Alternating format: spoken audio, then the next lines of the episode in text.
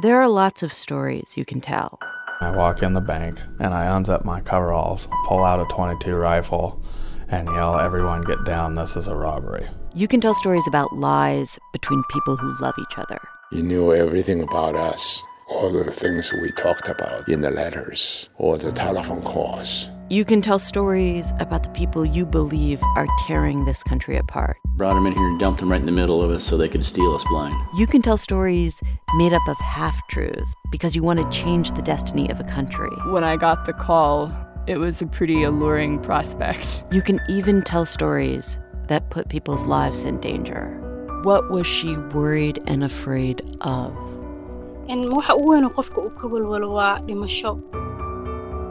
Death.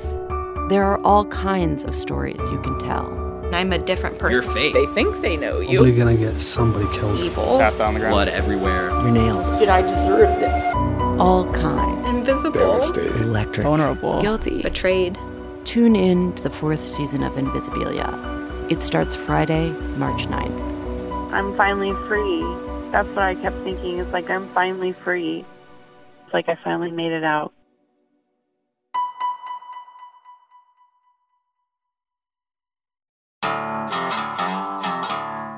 You can listen to us on NPR One or wherever you get your podcasts. And gather your friends on March 8th and host an Invisibilia listening party. You'll get to hear the first episode of the new season a whole day early. And guess what? We are coming to your party. Through the miracle of technology, we're going to be there and we're taking your questions. Make sure to RSVP to get the early link to the episode and a how-to at npr.org slash invisiparty. Invisiparty. It's a party. But it's, it's a party. It, it's it's an invisible party. Those are the best kind. No mess to clean up. No mess.